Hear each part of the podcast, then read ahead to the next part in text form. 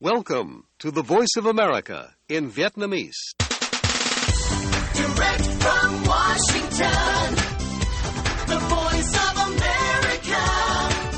VOA. Ban Việt ngữ Đài Tiếng Nói Hoa Kỳ VOA kính chào quý vị.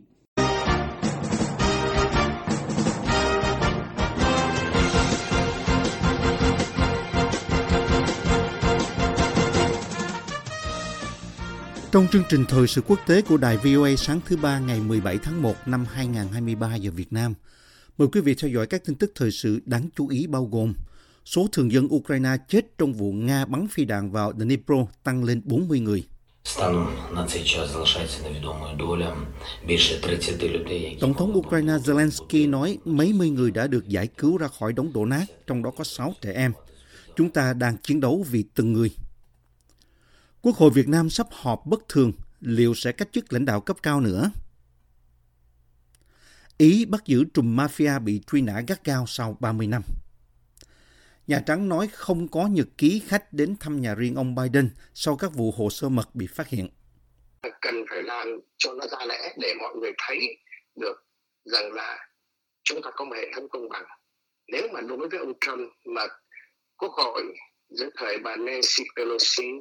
và hệ thống thông tin truyền thông báo chí nghĩa là rất là ồn ào về cái vụ khám xét Mar-a-Lago thì chắc chắn rằng tôi muốn là phải có một cái đối xử tương xứng như vậy Ông Nguyễn Thường Tuấn, một cử tri đảng Cộng hòa ở bang Illinois, nói với VOA trong bài tường trình Cử tri gốc Việt trong đời gì ở Hạ viện của đảng Cộng hòa. Nhưng trước hết mời quý vị theo dõi bản tin thời sự quốc tế.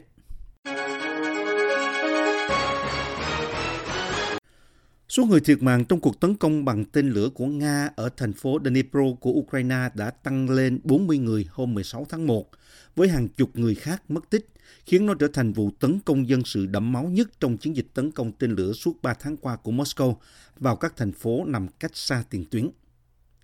Các quan chức Ukraine thừa nhận họ có rất ít hy vọng tìm thấy thêm người sống sót trong đống đổ nát sau cuộc tấn công hôm 14 tháng 1 ở Dnipro. Nhưng Tổng thống Volodymyr Zelensky cho biết họ sẽ tiếp tục nỗ lực giải cứu tại thành phố miền Trung này, chừng nào vẫn còn cơ hội dù là nhỏ nhất để cứu người. станом на цей час залишається невідомою доля більше 30 людей, які могли б бути Ông Zelensky nói trong bài phát biểu vào tối muộn rằng mấy mươi người đã được giải cứu ra khỏi đống đổ nát, trong đó có 6 trẻ em. Chúng ta đang chiến đấu vì từng người. Moscow phủ nhận họ cố tình nhắm vào dân thường trong chiến dịch không kích kể từ tháng 10, vốn đã phá hủy hệ thống cấp điện nước của các thành phố Ukraine, và nói rằng vụ việc ở Dnipro là do lực lượng phòng không Ukraine gây ra. Kiev cho biết họ không có cách nào bắn hạ tên lửa chống hạm mà Nga nói là đã bắn trúng một tòa nhà chung cư ở Dnipro hôm 14 tháng 1 trong loạt tấn công mới nhất của Nga. Ukraine đã cảnh báo rằng Moscow có thể đang trù tính một cuộc tấn công mới trong những tuần tới, bao gồm cả tấn công từ nước đồng minh thân cận Belarus, nước cho phép Nga sử dụng lãnh thổ làm bàn đạp tấn công Ukraine, nhưng cho đến nay vẫn không tham chiến trực tiếp. Nga và Belarus đã bắt đầu các cuộc tập trận trên không chung hôm 14 tháng 1. Minsk cho biết các cuộc tập trận mang tính phòng thủ và họ sẽ không tham chiến. The voice of America, VOA. Quốc hội Việt Nam dự kiến sẽ mở kỳ họp bất thường hiếm hoi vào thứ Ba ngày 17 tháng 1, theo ba nguồn tin của Reuters, sau kỳ họp tương tự hồi đầu tháng mà khi đó hai phó thủ tướng bị miễn nhiệm. Kỳ họp bất thường của Quốc hội sẽ diễn ra vào lúc quốc gia này đang tiến hành cuộc chiến chống tham nhũng theo kiểu đốt lò, vốn đã dẫn đến Bộ trưởng Y tế bị truy tố và hàng trăm quan chức cấp cao bị điều tra. Ba nguồn tin nắm rõ chuyện của chính phủ và quốc hội từ chối tiết lộ danh tính do tính nhạy cảm chính trị của vấn đề, cho biết quốc hội có thể phê chuẩn đơn từ chức của nhiều quan chức cấp cao trong tuần này. Điều này sẽ báo hiệu cuộc chiến chống tham nhũng tiếp tục leo thang hơn nữa, ngay cả khi ngày càng có nhiều lo ngại rằng nó có thể ảnh hưởng đến tâm lý kinh tế và đầu tư. Một quan chức phụ trách truyền thông của Quốc hội từ chối bình luận với Reuters về kỳ họp bất thường này. Các cuộc gọi đến hai quan chức Quốc hội khác cũng không được bắt máy. Những kỳ họp bất thường như vậy rất hiếm hoi trong cơ quan lập pháp bù nhìn của Việt Nam, và việc hai kỳ họp bất thường được tổ chức liên tục như vậy hay ngay trước Tết Nguyên đán là điều ít khi xảy ra. Quốc hội vào ngày 5 tháng 1 đã bỏ phiếu bãi nhiệm hai trong số các phó thủ tướng của chính phủ trong một động thái mà các nguồn tin nói là do dính vào bê bối tham nhũng. Việt Nam không có một lãnh đạo tối cao mà được lãnh đạo bởi tứ trụ, bao gồm Tổng bí thư đầy quyền lực, Chủ tịch nước chủ yếu mang tính nghi lễ, Thủ tướng Chính phủ và Chủ tịch Quốc hội. Con gái của cựu Thủ tướng Thái Lan Thaksin Shinawat, người đã sống lưu vong nhiều năm, tuyên bố sẵn sàng tranh cử thủ tướng trong cuộc bầu cử năm nay, trong lúc phe đối lập chính đang tìm cách lấy lại quyền lực sau khi bị lật đổ trong cuộc đảo chính 8 năm trước. Pae Tongtan Sinawat có cha là ông Thạc Sĩn và cô ruột là bà Yingluck Sinawat đều từng là thủ tướng bị chính phủ quân đội lật đổ, sẽ ra tranh cử dưới màu áo của đảng Phiêu Thái, phiên bản mới nhất của phong trào dân túy do gia tộc tỷ phú Sinawat thành lập hai thập kỷ trước. Vâng, tôi đã sẵn sàng, bà nói với các phóng viên vào cuối ngày 15 tháng 1 ở Đông Bắc Thái Lan. Thành trì nông thôn của gia tộc Sinawat vốn đã mang lại cho họ thế đa số chưa từng có trong năm cuộc bầu cử kể từ năm 2001. Chúng tôi muốn đảng của mình giành chiến thắng cách biệt để có thể thực hiện những lời hứa mà chúng tôi đã đưa ra với người dân, bà nói.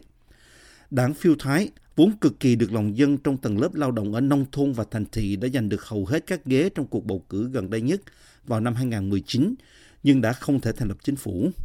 Các chính quyền trung thành với người của nhà Sinawat đều đã bị lật đổ bởi quân đội hay phán quyết của tòa án, vốn đổ thêm dầu vào cuộc khủng hoảng chính trị triền miên, vốn cứ thăng trầm ở Thái Lan trong hơn 17 năm qua.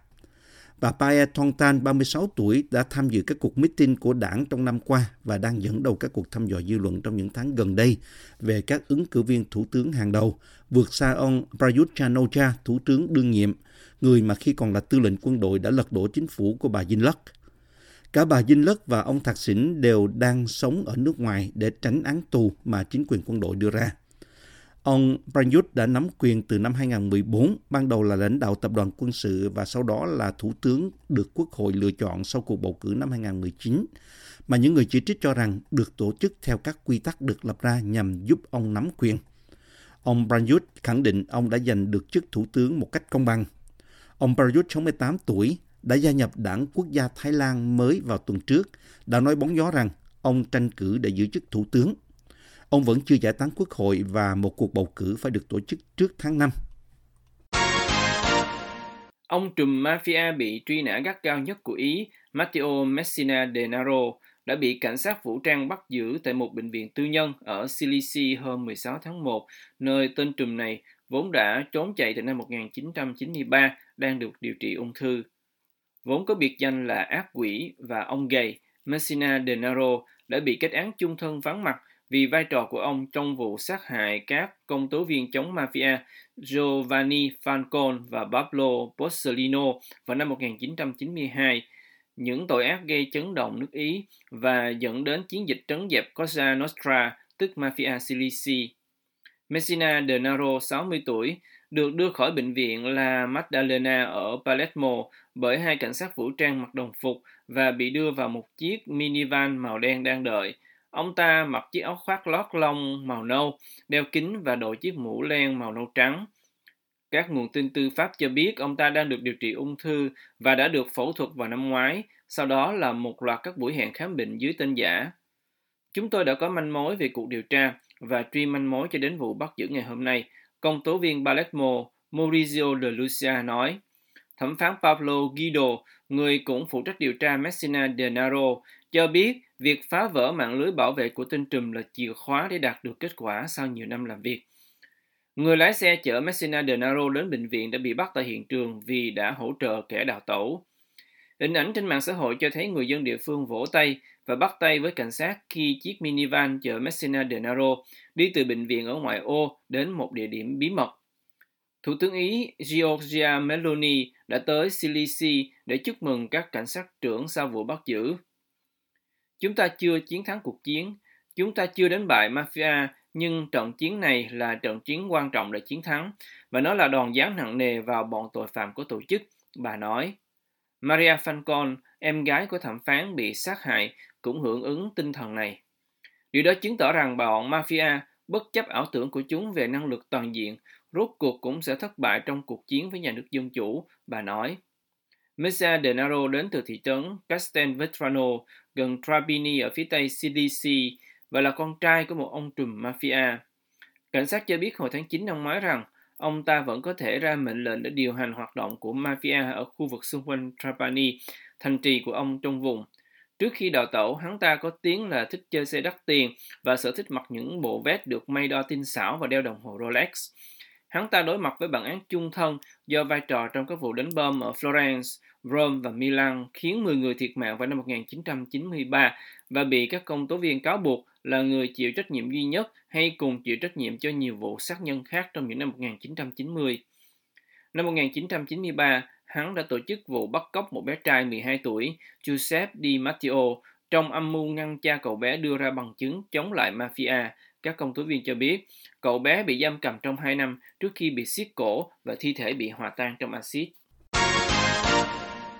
Không có nhật ký về khách đến thăm nhà riêng của Tổng thống Joe Biden ở Wilmington, Delaware,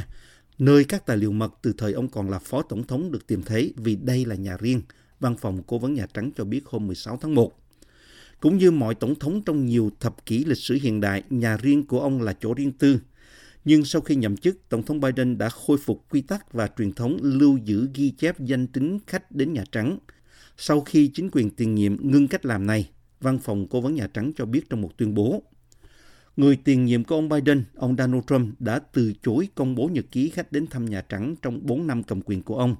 một động thái phá vỡ quy tắc trước đó. Chủ tịch Ủy ban Giám sát Hạ viện thuộc đảng Cộng hòa hôm 16 tháng 1 đã yêu cầu cung cấp nhật ký khách đến thăm nhà riêng của ông Biden ở Wilmington sau khi các tài liệu mật được tìm thấy trong văn phòng và nhà xe của ông. Đảng Cộng hòa đã cố gắng liên hệ vụ tài liệu mật của ông Biden với vụ việc của ông Trump, người đang bị điều tra hình sự liên bang về cách xử lý các tài liệu mật sau khi rời Nhà Trắng vào năm 2021. Đội ngũ pháp lý lưu ý sự khác biệt giữa hai vụ việc. Nhà Trắng cho biết đội ngũ của ông Biden đã giao nộp các tài liệu mà họ tìm thấy. Ông Trump đã không chịu làm như vậy cho đến khi FBI khám xét khu nghỉ dưỡng của ông tại Palm Beach, Florida hồi tháng 8. The voice of America,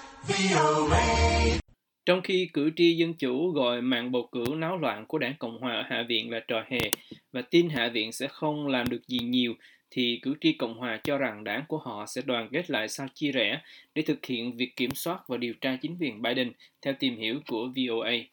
Hạ viện Mỹ khóa 118 do đảng Cộng Hòa kiểm soát cuối cùng cũng bầu được ông Kevin McCarthy làm chủ tịch sau khởi đầu đầy sóng gió với 15 vòng bỏ phiếu, điều chưa từng xảy ra trong vòng 100 năm qua. Sau khi được bầu làm chủ tịch Hạ viện, ông McCarthy đã chủ trì lễ tuyên thệ cho các vị dân biểu liên bang thông qua bộ quy tắc hoạt động mới và đã thông qua một số đạo luật ban đầu để phục vụ nghị trình của đảng Cộng Hòa. Trong đó có các điều luật rút lại khoản ngân quỹ dành cho cơ quan thuế vụ IRS, hạn chế phá thai, cấm bán dầu từ kho dự trữ chiến lược cho Trung Quốc, thành lập các ủy ban cạnh tranh với Trung Quốc và ủy ban điều tra về tình trạng vũ khí hóa các cơ quan liên bang cho mục đích chính trị. Sau bầu cử giữa kỳ, đảng Cộng Hòa đã kiểm soát Hạ viện với tỷ lệ 222 trên 212 với một dân biểu dân chủ vừa qua đời nên khuyết một ghế phải bầu lại. Mặc dù phe Cộng Hòa có đủ phiếu để thông qua các dự luật ở Hạ viện, nhưng nhiều khả năng các dự luật này sẽ bị Thượng viện, vốn vẫn do đảng Dân Chủ kiểm soát chặn lại, nếu không sẽ bị Tổng thống Joe Biden phủ quyết. Từ Chicago, bang Illinois, một cử tri Cộng hòa là ông Nguyễn Tường Tuấn, 73 tuổi, hướng dẫn viên về kỹ năng sống cho các hãng Mỹ, nói ông có niềm tin Hạ viện của đảng Cộng hòa sẽ đem lại chuyển biến mới cho nền chính trị Mỹ. Ông hoan nghênh một số việc làm ban đầu của Hạ viện như cắt giảm tiền cho IRS để cơ quan này không có ngân sách thuê mướn thêm hàng ngàn nhân viên theo dõi hồ sơ thuế của người dân. Hệ thống IRS đã thừa khả năng theo dõi thông tin thuế vụ của người dân từ bao nhiêu năm nay. Ai trốn thuế họ lôi ra được hết nên không cần thuê mướn thêm, ông Tuấn giải thích. Ông nói ông ủng hộ Hạ viện thành lập các ủy ban điều tra về ông Biden và gia đình cũng như những việc làm mà chính quyền Biden bị cáo buộc là chính trị hóa các cơ quan liên bang. là cần phải điều tra cái này là vì đây không phải là cái vấn đề mà trả thù không phải vấn đề cộng hòa trả thù dân chủ hay này nọ các thứ nhưng mà những cái bằng chứng để mà cho thấy rằng là tổng thống Joe Biden có vi phạm một vài điều nào đó là nó rất là rõ ràng Ông chỉ ra việc ông Biden nói không biết gì hết về chuyện làm ăn của con trai ông là Hunter Biden ở Ukraine hay Trung Quốc là không đúng, hay việc ông Biden mang tài liệu mật ra ngoài mới được phát hiện mới đây. cần phải làm cho nó ra lẽ để mọi người thấy được rằng là chúng ta có một hệ thống công bằng nếu mà đối với ông Trump mà quốc hội dưới thời bà Nancy Pelosi và hệ thống thông tin truyền thông báo chí nghĩa là rất là ồn ào về cái vụ khám xét Mar-a-Lago, thì chắc chắn rằng tôi muốn là phải có một cái đối xử tương xứng như vậy. Ông thừa nhận là ông không có kỳ vọng quá cao, do đảng Dân Chủ vẫn kiểm soát Thượng viện. Tuy nhiên, ông phân tích rằng do có nhiều thượng nghị sĩ Dân Chủ đương nhiệm sẽ tái tranh cử vào năm 2024, nên họ sẽ rất cẩn thận trong mọi quyết định của mình và sẽ làm việc tương đối vô tư chứ không mang tính phe đảng. Về những ưu tiên chính sách mà ông quan tâm, ông Tuấn nói ông mong Hạ viện ra luật kiểm soát biên giới. Cá nhân tôi là người tị nạn, tôi không chống đối di dân vào Mỹ, nhưng phải vào hợp pháp chứ không phải ùng ùng kéo sang biên giới, ông giải bày. Chính quyền Biden đã bỏ rất nhiều tiền chăm sóc cho di dân bất hợp pháp, trong khi đất nước vẫn còn nhiều cựu chiến binh vô gia cư, không ai quan tâm. Nhận định về cuộc bầu cử chủ tịch Hạ viện gây náo loạn, ông Tuấn nói ông có cái nhìn tích cực về những tranh chấp trong nội bộ đảng Cộng Hòa. Trong một cái thể chế dân chủ mọi người có quyền cất lên cái tiếng nói kể cả người trong đảng có quyền cất lên cái tiếng nói phản kháng. Đó miễn là cái tiếng nói đó nó chân chính nó đúng. Ông biện hộ việc ông McCarthy phải đưa ra nhiều nhượng bộ cho phe bảo thủ cứng rắn để đổi lấy phiếu của họ là biết lấy nhu thắng cương và cho rằng đó là điều bắt buộc để cứu lấy sự nghiệp của ông và cứu lấy đảng Cộng hòa ở Hạ viện. Ông phản bác việc chia rẽ trong đảng Cộng hòa cho thấy đảng này không đủ năng lực điều hành và dẫn chứng phía đảng Dân Chủ, những người từng đấu đá nhau kịch liệt như ông Joe Biden và Phó Tổng thống Kamala Harris trong kỳ bầu cử sơ bộ, cuối cùng lại làm việc rất tốt cùng nhau. Sau khi đắc cử chủ tịch rồi thì sự khéo léo nằm trong tay ông Kevin McCarthy để lèo lái đảng Cộng hòa. Nếu muốn tái đắc cử vào năm 2024 thì đảng Cộng hòa phải đưa ra chính sách tốt về ủng hộ McCarthy nếu không thì họ sẽ tự sát chính trị, ông cảnh báo. Qua việc đảng Cộng Hòa có những dân biểu cực đoan trong quốc hội khiến cho việc bầu cử ông McCarthy gặp khó khăn, ông Tuấn nói ông hy vọng đảng Cộng Hòa sẽ học được bài học là không quá cực hữu vì dân Mỹ không thích cả cực tả lẫn cực hữu. Ở phía Dân Chủ, bà Võ Minh Phượng, giáo viên trung học dạy lý, hóa và khoa học môi trường ở thành phố Pomona, miền nam bang California, nói với VOA rằng màn bầu cử chủ tịch Hạ viện của đảng Cộng Hòa cho thấy đảng này bát nháo, lũng củng, xuống cấp trầm trọng, thiếu đoàn kết. Một số thành viên Cộng Hòa đã trở thành phần tử phát xít, họ quá cực đoan, họ muốn đập phá hết nền dân chủ của Mỹ và lên án. Màn bầu cử đó giống như gánh xiết, tuồng hề mà phải 100 năm mới xảy ra ở Mỹ một lần. Bà lên án những nhượng bộ công McCarthy đối với phe cực đoan, vốn sẽ làm suy yếu vai trò của Chủ tịch Hạ viện là cốt để giành được phiếu bầu và đi ngược lại nguyện vọng của người dân Mỹ. Bên đảng Dân Chủ ít ra họ có cái sự uh, có cái đường lối rõ ràng, có cái chính sách rõ ràng, uh, không hoàn toàn nhưng mà họ có cái sự uh, làm việc với cái tinh thần trách nhiệm rõ ràng đàng hoàng. Bà nói về tinh thần đoàn kết của các dân biểu dân chủ khi đều đồng lòng bầu cho lãnh đạo của họ trong 15 lần bỏ phiếu. Dự đoán tình hình Hạ viện sắp tới, bà Phượng cho rằng sẽ rất lộn xộn, đấu đá lẫn nhau. Họ có thể làm được chút gì đó, nhưng không nhiều vì nội bộ chia rẽ trầm trọng, bà phân tích. Bà bày tỏ lạc quan Hạ viện Cộng Hòa sẽ không ra được những dự luật bãi bỏ, những sự bảo vệ sự an cư lạc nghiệp của người dân hay những chính sách cứu trợ người tị nạn và di dân vì còn phải qua được cửa thượng viện của đảng Dân Chủ họ có thể làm họ làm đủ trò hết trơn nhưng đưa lên đưa lên đến senate còn lâu á theo phân tích của bà Phượng thì đảng Cộng Hòa gặp tình cảnh như vậy do họ quá dung dưỡng những thành phần cực đoan, những người chủ trương bác bỏ kết quả bầu cử năm 2020. Cộng Hòa đã bầu lên những dân biểu ăn nói hàm hồ, nói mà không có chứng cứ gì hết. Họ bầu cho những người không có tư cách, khiến hạ viện của họ trở thành như gánh hát, bà lập luận. Họ vẫn chiều lòng những cử tri cực hữu nghe theo ông Trump, vốn là những người thiếu thông tin và quá u mê. Bà lên án và chỉ ra rằng mặc dù số dân biểu cực hữu này không nhiều, nhưng họ sẽ rất ồn ào, gây náo loạn như trong vụ bầu Chủ tịch Hạ viện.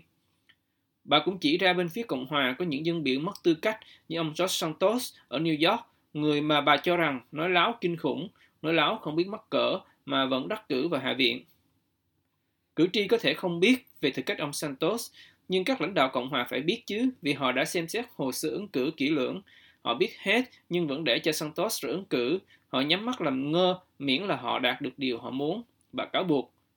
Người giáo viên này dẫn ra việc đảng Dân Chủ không có nhân nhượng với bất cứ ai phạm lỗi trong đảng để cho rằng bà tin tưởng đảng Dân Chủ có tư cách hơn đảng Cộng Hòa.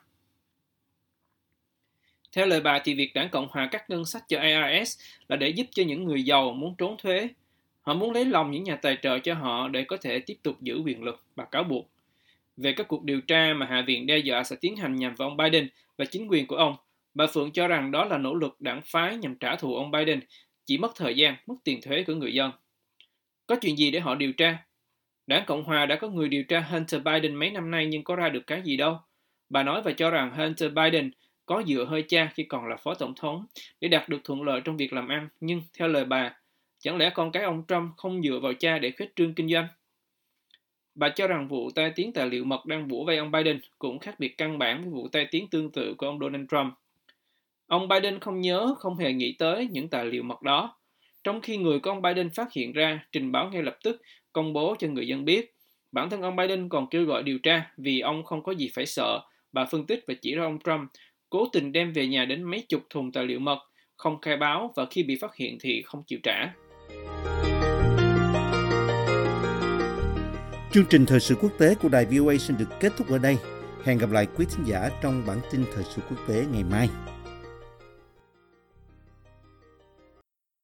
This program has come to you from the Voice of America, Washington.